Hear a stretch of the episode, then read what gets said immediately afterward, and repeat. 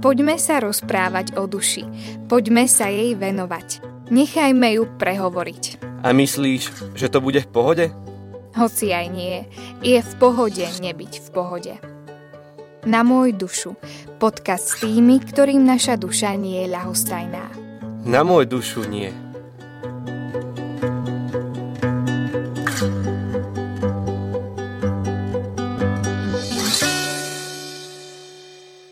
Počúvate podcast Na môj dušu s Kristínou Kaňuchovou. Anonymní alkoholici sú spoločenstvom žien a mužov, ktorí sa navzájom delia o svoje skúsenosti, silu a nádej, aby mohli riešiť svoj spoločný problém a pomáhať ostatným uzdraviť sa z alkoholizmu. Jedinou podmienkou členstva je túžba prestať piť. Dnes sú so mnou v štúdiu anonymní alkoholici. Vítajte, dobrý deň. Dobrý, dobrý deň.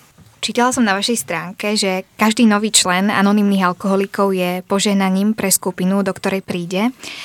Pripomenie nám, že alkohol je mocný, zradný, úskočný a boj s ním je márny. Ako ste vy zistili, že, že máte problém s alkoholom, že, že už to sami nezvládate? Ja som, ja som taký typ e, ženy, také veľké intelektuálky a ja som vlastne, pre mňa bol alkohol ako súčasť mojho života, súčasť všetkého, súčasť spoločenstva, v ktorom som sa pohybovala. A vždy som ho pokladala za proste niečo úplne samozrejme a ľudí, ktorí nepili, som pokladala proste za nejakých hlúpakov alebo nevedia, ako sa žije. A vlastne mm, nejaký čas mi to vydržalo, som mala partie kamarátov po celej, vtedy ešte po Československu, proste v rôznych mestách a všade, všade všetko bolo spojené s pitím. A potom no, neskôr som začala zisťovať, že už to nie je taká zábava. Trvalo to niekoľko rokov, ale začalo to tým, že vlastne som zistila, že sa mi lepšie pracuje, keď pijem. Potom, že sa mi lepšie pracuje, keď pijem večer a na druhý deň sa mi dobre pracuje. A pomaly sa ten alkohol stával akoby úplne samozrejmá súčasť mojho života. Mm, a zrazu som začala zistiať, že nemôžem bez neho byť, že aj keď si poviem, že nebudem piť, že aj tak pijem začali sa mi diať také veci, že som šoferovala pod vplyvom alkoholu. Pozerala som deti pod vplyvom alkoholu.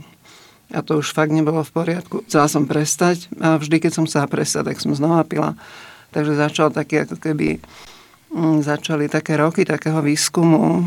Moje pitie sa začalo meniť na tajné. Som predtým pila verejne a zrazu som začala piť doma. Pila som, keď som nemala piť, pila som, keď som sa mala starať o deti. A vlastne to mi tak vadilo, že som sa rozhodla, že s tým musím niečo robiť. Tá cesta, hm, ako naozaj s tým skončiť, nie je taká jednoduchá, jednoduché prestať, ale nie je jednoduché znova nezačať. A vlastne som musela nájsť pomoc. A je, je veľa druhov pomoci pre človeka, ktorý má problém s alkoholom, ale prvá vec, čo je dôležitá, je treba si uvedomiť, že to je choroba, čo som ja samozrejme nevedela. Pre mňa alkoholik bol človek, čo leží na ulici a to som ja nebola. Takže tú pomoc som tak nejak veľmi pomaly vyhľadávala a veľmi ťažko príjmala. No a jedno z tých riešení, a teda moje trvalé riešenie je toto, že som začala chodiť do spoločenstva anonimných alkoholikov a tam vlastne deň za dňom nepijem. Chcete sa aj vy podeliť o svoj príbeh? Môžem za seba povedať toľko, že ja som to mala trošku ináč. Ja som začala piť neskôr, keď som bola mladá, alebo teda do nejakých svojich 40 rokov som vôbec neby, skoro nepila alkohol. A potom tie také, že spoločenské stretnutia som sa viac osmelila, potom prišla era rôznych grilovačiek a tam som sa nejak tak rozpila, trošku viacej som sa odvážila, ale boli to len víkendové také, ale úplne ako ani som to kontrolovať nemusela. Zrazu som zistila, že mi nestačilo to, čo som vypila na tej akcii. Doma sme s manželom pokračovali a potom to, to sú také 2-3 roky a potom zrazu som zistila, že ráno, aby som sa vedela naštartovať, tak som už tiež potrebovala. A ja som si aj uvedomila, že toto není normálne už a chcela som s tým niečo urobiť, teda, že zastaviť a prestať piť a chvíľku to vydržalo, ale naozaj to bolo veľké trápenie a veľa slubov rodine, manžel, syn, matka sa o mňa veľmi báli A keď to teda už badali, a som myslela, že s tým urobím niečo sama, ako všetko v živote som zvládla pevnou vôľou, ale to sa to nepodarilo, ale našťastie som natrafila na spoločenstvo anonimných alkoholikov. Teda pre mňa to priznanie bolo, že keď som už aj si naplánovala nejakú robotu a nevedela som to urobiť, tak vtedy som, to bol veľký výkričník. Bolo náročné prísť na prvé stretnutie anonimných alkoholikov?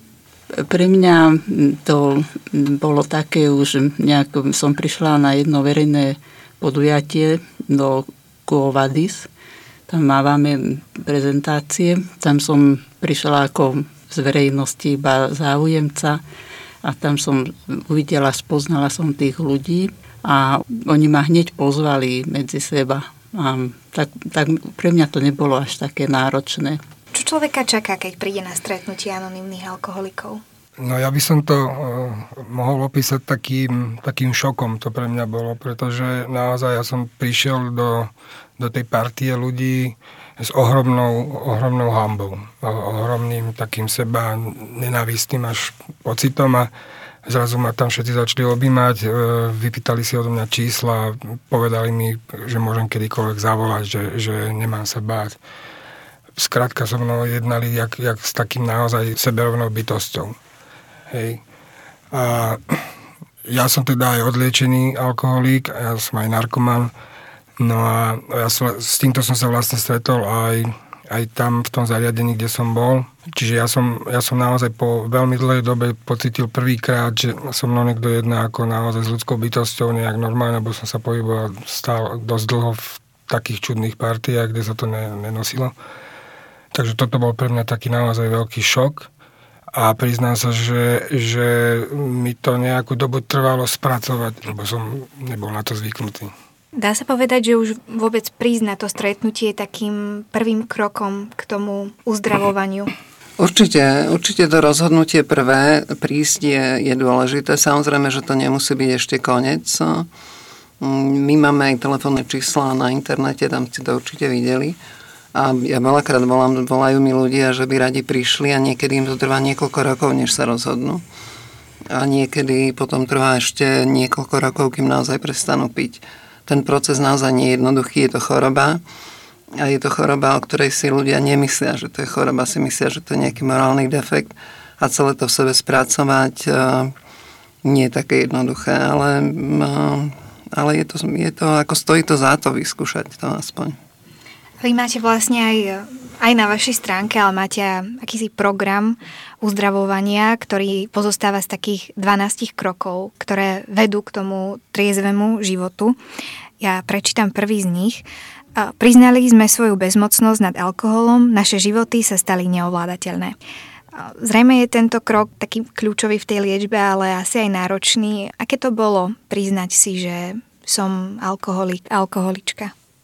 U mňa to bolo naozaj také, že neviem doteraz poriadne, ešte v sebe to nemám vysvetlené, že ja som vedela, že som alkoholik, že ne, neovládam svoje pitie, že pijem vtedy, keď nechcem. A to je už podľa mňa prvý znak toho, že veľakrát dostávame aj tie otázky, že, že čo je už vlastne také, že nebezpečné, že keď ma to naozaj obmedzuje v nejakej práci alebo v splnení nejakých úloh, No a u mňa to, že som priznala, že som alkoholik, že som bezmocná voči alkoholu, ale u mňa práve tá druhá časť toho prvého kroku, že môj život sa stal neovládateľný, že márne som si ja naplánovala, inak ako keď som nebola v ťahu, ja som pila v ťahoch, tak som, keď som si niečo naplánovala, neexistovalo, že to neurobím. Ale keď som bola v ťahu, tak ráno som stála, som bola plná plánov, ale ako náhle som, teda, že som sa nevedela naštartovať a na to naštartovanie som použila alkohol ako anestetikum na všetko, už bolo po plánoch, už, sa, už som sa nevedela sústrediť na nič, už som skoro nič neurobila. Ako vám ten alkohol komplikoval život? Mne alkohol, bo ja to nazývam drogy, hej, aj alkohol, aj drogy, pretože ja som si odbehol na dlhé obdobie aj do tvrdých drog. Absolutne, absolútne v prvom rade musím povedať, že e, mi zomrela duša. A keď človek nemá dušu, tak nevie robiť nič. Nevie robiť nič s láskou, nevie robiť nič s radosťou a, a, a vlastne není spolahlivý, není, není, nemá radosť zo života. No ako mi komplikoval, proste totálna nesloboda stále rozmýšľať nad tým, či môžem ísť ráno do roboty, či môžem ísť za volant, či proste ešte nenafúkam, či ma nezbada šéf, v akom som stave, či proste budem tam na čas, alebo že sa som zaspal. Takže to, to, to sú také len samozrejme zdravotné problémy, že proste ja som bol aj vo vezení. Čiže to je komplikácia za komplikáciou, vlastne nič také, také úplne plynulé a normálne už v tom poslednom období nebolo. A práve tie kroky sú asi možno takou cestou z toho von. Asi nestihneme prejsť všetky tak podrobne, ale ktorý je podľa vás v tej eh, liečbe, každý má určite svoje miesto, ale taký dôležitý, kľúčový a možno ktorý naopak je aj náročný, tak sa cez neho preniesť. E, to sa nedá takto povedať. Samozrejme, kľúčový je ten prvý. Mm, a to sme tu už spomínali, že treba, musela som si priznať, že, že mám problém, že som alkoholička a že môj život je neovládateľný a že vlastne chcem naspäť ovládať svoj život. To rozhodnutie tam musí byť. Keď tam nie je to rozhodnutie, tak vlastne potom som alkoholička, tak vlastne pijem. A potom všetky tie kroky, ono ich je 12 a sú za sebou a vlastne my už ako keby nehovoríme, že niečo z toho programu robíme dokonale okrem toho prvého kroku. Je to vlastne cesta a je to cesta na celý život. Je to cesta pre, eh, je to veľmi dobre vymyslené, je to cesta, ktorá je pre jednoduchých ľudí, ktorá je pre komplikovaných ľudí. Vlastne každý si tam nájde to svoje. A nedá sa povedať, že niektorý z tých krokov je nejaký kľúčový, ale samozrejme, že sú tam kroky, ktoré sú náročné. Je tam krok eh, osobnej inventúry a to nie je jednoduché. Ale my si navzájom pomáhame, takže jeden s druhým, treba jeden človek pomáha tomu druhému prejsť tým programom. Takže je to len, že máme len skupinové stretnutia, ale máme aj také osobné stretnutia jeden s druhým a potom tiež máme veľké stretnutia rôzne pracovné, kde to rozoberáme, kde vlastne hovoríme, ako, ako pokračujeme na tej ceste. Ešte by som povedal jednu vec k tomu, že môj život ma vlastne doviedol k tomu, že som sa stala alkoholičkou. Keby som odložila alkohol a pokračovala v tom živote, tak vlastne budem robiť tie isté veci. To znamená, že ten program nám pomáha meniť život, aby sme mohli žiť ináč. Aby sme nemuseli piť. A čo vám najviac pomohlo v tom boji s alkoholom? Uvedomiť si, že to nie je boj. Áno, to bola taká otázka, že trošku zaskočila nás, lebo ako my máme takú filozofiu, že nemôžeme bojovať s alkoholom, lebo on je úskočný, mocný, bez pomoci je to na nás priveľa. A to naozaj je tak, kým som ja bojovala s alkoholom, kým som sama chcela nad ním zvíťaziť, som nedokázala. Ja som sa musela naučiť akceptovať tú vec, že je silnejší ako ja a so silnejším sa neoplatí ísť do boja. Ako je to do určitej miery také vzdanie sa, že sa vzdám, a, ale Není to, nepocitovala som to ako porážku, lebo ako aj moje triezve zmyšľanie, môj rozum mi hovoril, že to je nepotrebné pre život, je to nebezpečná látka, ktorá môže spôsobovať obrovské množstvo zdravotných problémov a napriek tomu som ako padla do tej závislosti. Spomenuli ste aj krok, ktorý je náročný, teda ten krok osobnej inventúry. Čo si máme pro tým predstaviť? Čo skrýva tento krok? No človek sa pozrie do zrkadla. Tam sa naozaj proste pozeráme na to, ako, ako, ako sa vieme hnevať, ako, ako, z čoho máme všetkého strach. Máme sa spisujú proste položky ľudia, veci, inštitúcie, na ktoré ja mám hnev. A to vlastne všetko sebe nosím a to ma ovplyvňuje v mojom konaní, v mojom správaní a to proste vytvára tú energiu, v ktorej som. A keď som proste stále permanentne nahnevaný a ustrachaný a neviem aký, tak, tak ja som si raz z jedného dňa našiel riešenie alkohol, ktorý ma potom zvalcoval. Takže ten, to riešenie mám stále to isté. Ja hovorím, že ten krok najdôležitejší je ten, na ktorom práve robím. Hej?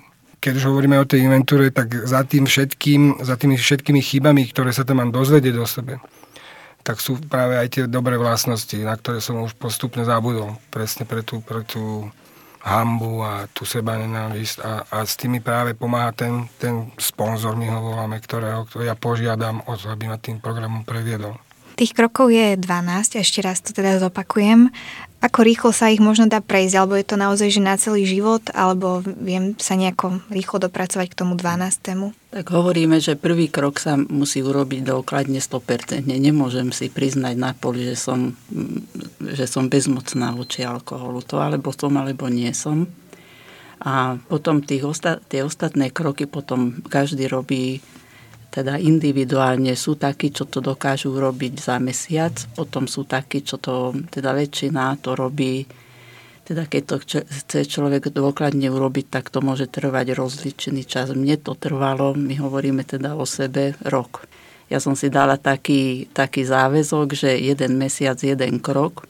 A niektor, na niektorom som sa zdržala napríklad na tej inventúre dlhšie, potom niektorými krokmi som nemala problém, tak to som prešla rýchlejšie, tak ale podarilo sa mi to prvýkrát prejsť 12 krokov hneď ako za, za ten rok, ako som si naplánovala.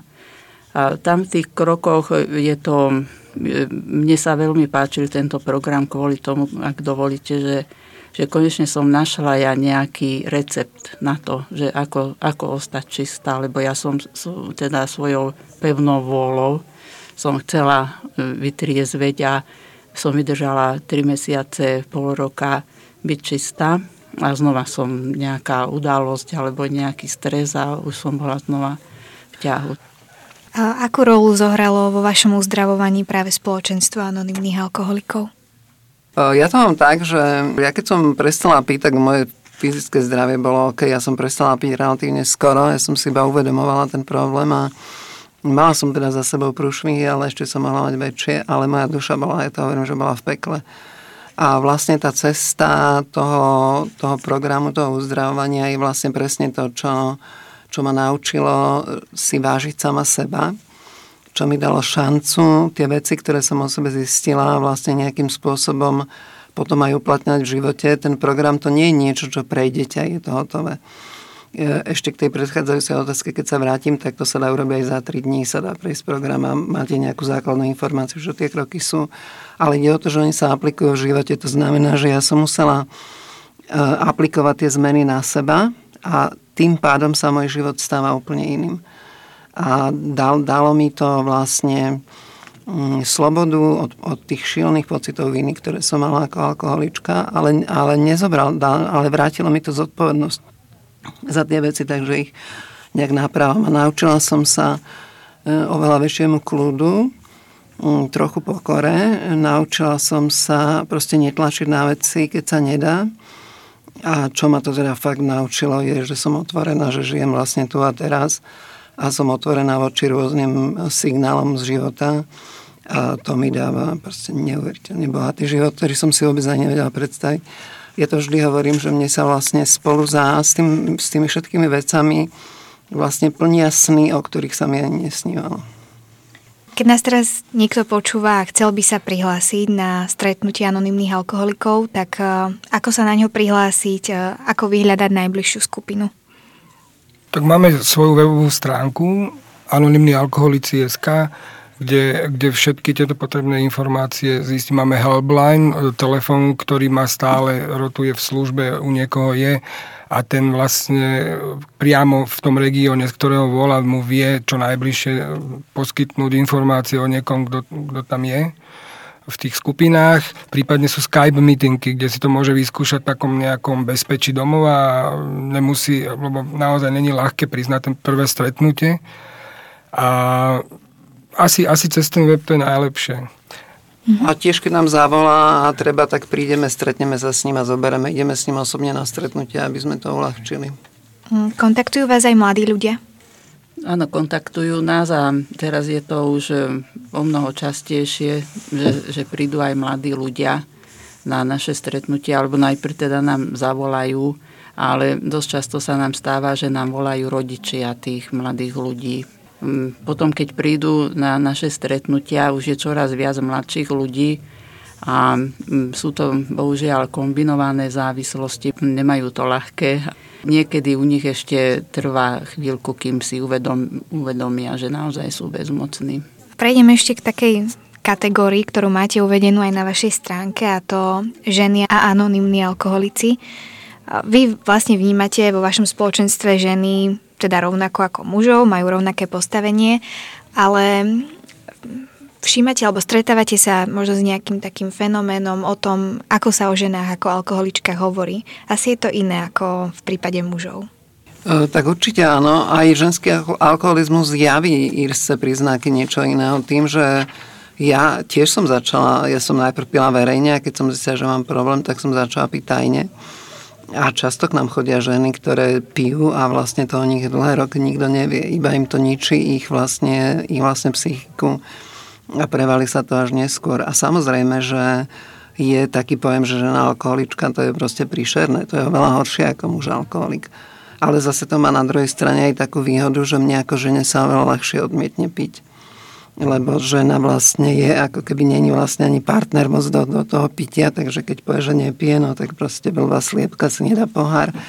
Takže má to aj svoje výhody. Ale fakt je ten, že, že áno, že sa pozerajú ľudia na ženy alkoholičky ako nejakým spôsobom horšie ako, ako na mužov, ale celkové na Slovensku je pohľad na chorobu alkoholizmu veľmi, povedala by som, že nie, proste ľudia nevedia, čo to je. Stále si myslia, že to je nejaké, že to je nedostatok pevnej vôle a že vlastne to, že to sú nejakí proste somári, čo si nevedia dať povedať, netušia vlastne, že, že naozaj to je choroba, že to sa dá všetko vygoogliť, že my máme vlastne choré enzymy, uh, choré chromozómy, takže to je naozaj choroba fyzická a, a že, že ten človek potrebuje pomoc. Tiež rodiny si často myslia, že keď sa budú modliť, že to stačí. No to je super, ale nestačí to.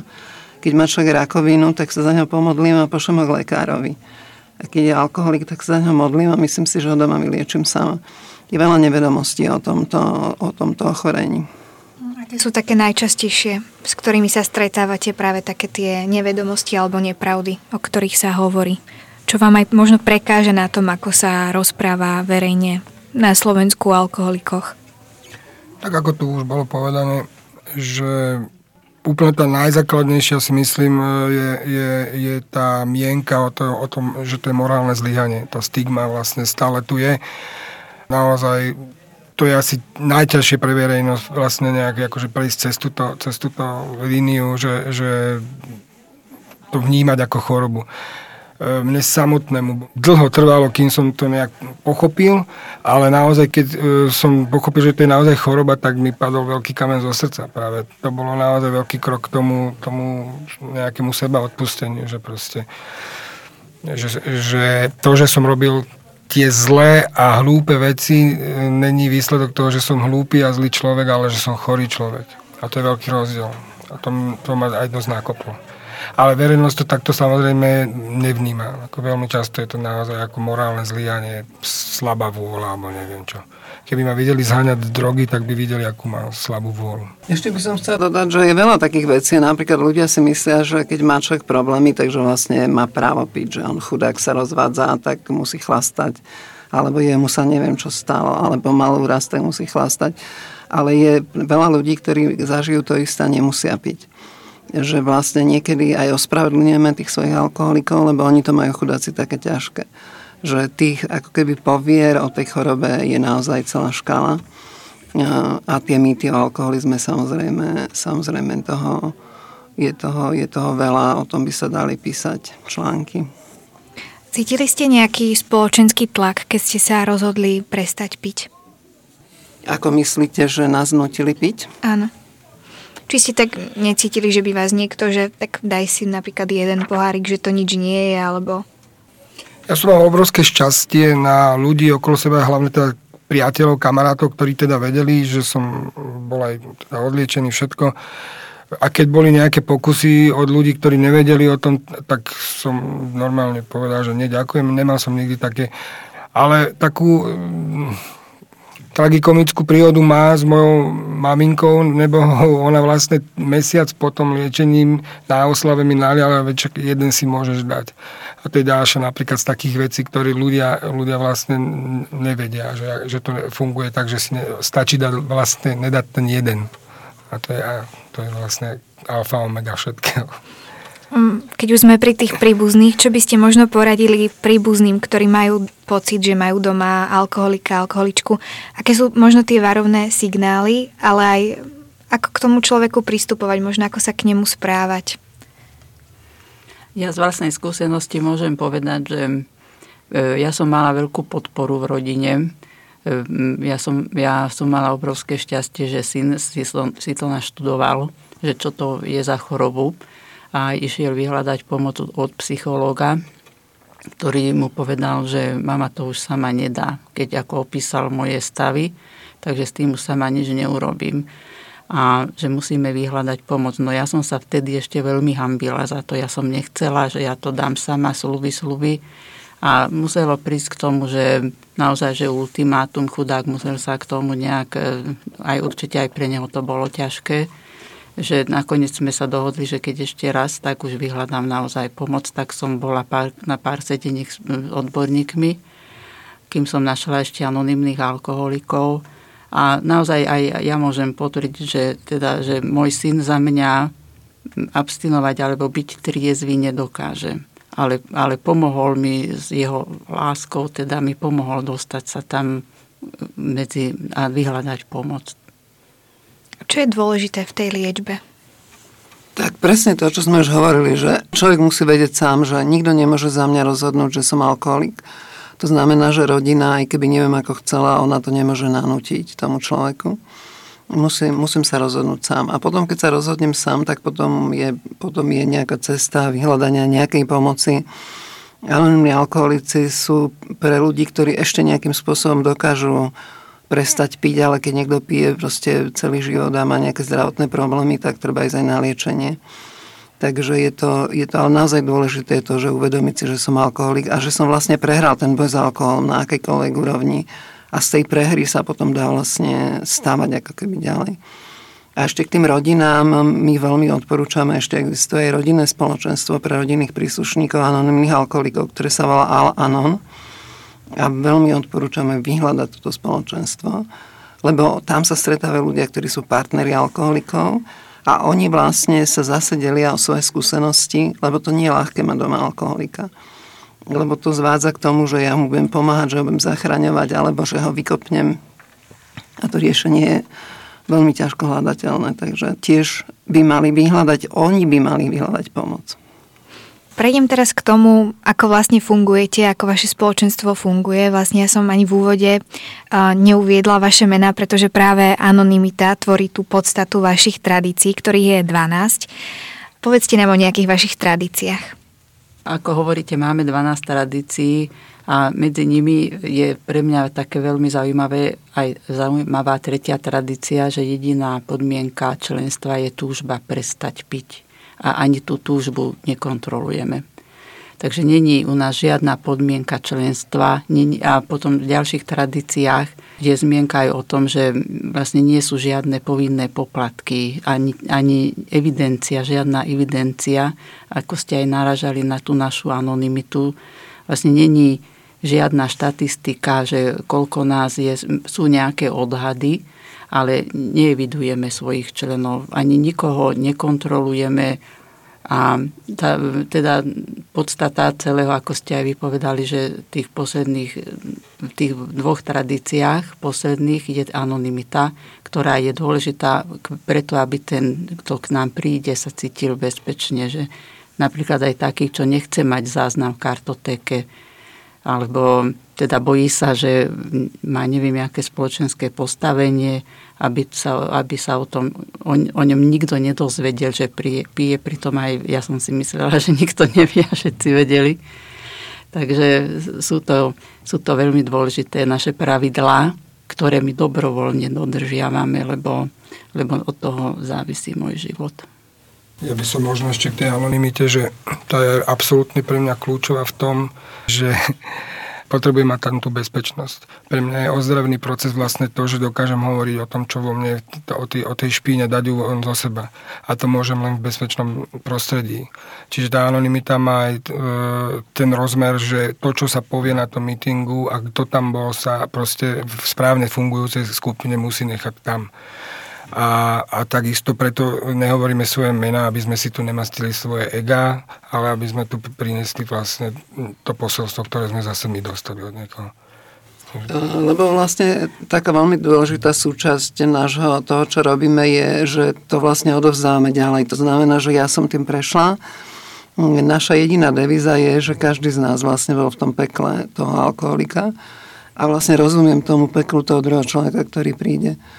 A e, mnohí z nás naozaj sa musí, musia strážiť viem, svoje profesie, že nechcú, aby sa to o nich vedelo. Takže tá anonimita je taká dôležitá súčasť. A to už tu bolo povedané, že, že vlastne nevidujeme svojich členov, nemáme žiadne zoznamy, u nás ľudia predstavujú krstnými menami a môžu sa aj vymyslenými aj máme také prípady, čo vieme, že po rokoch povie, sa volá nejak ináč, ako sa predstavuje, lebo nechce proste, aby o nej vedeli niekde, kde žije.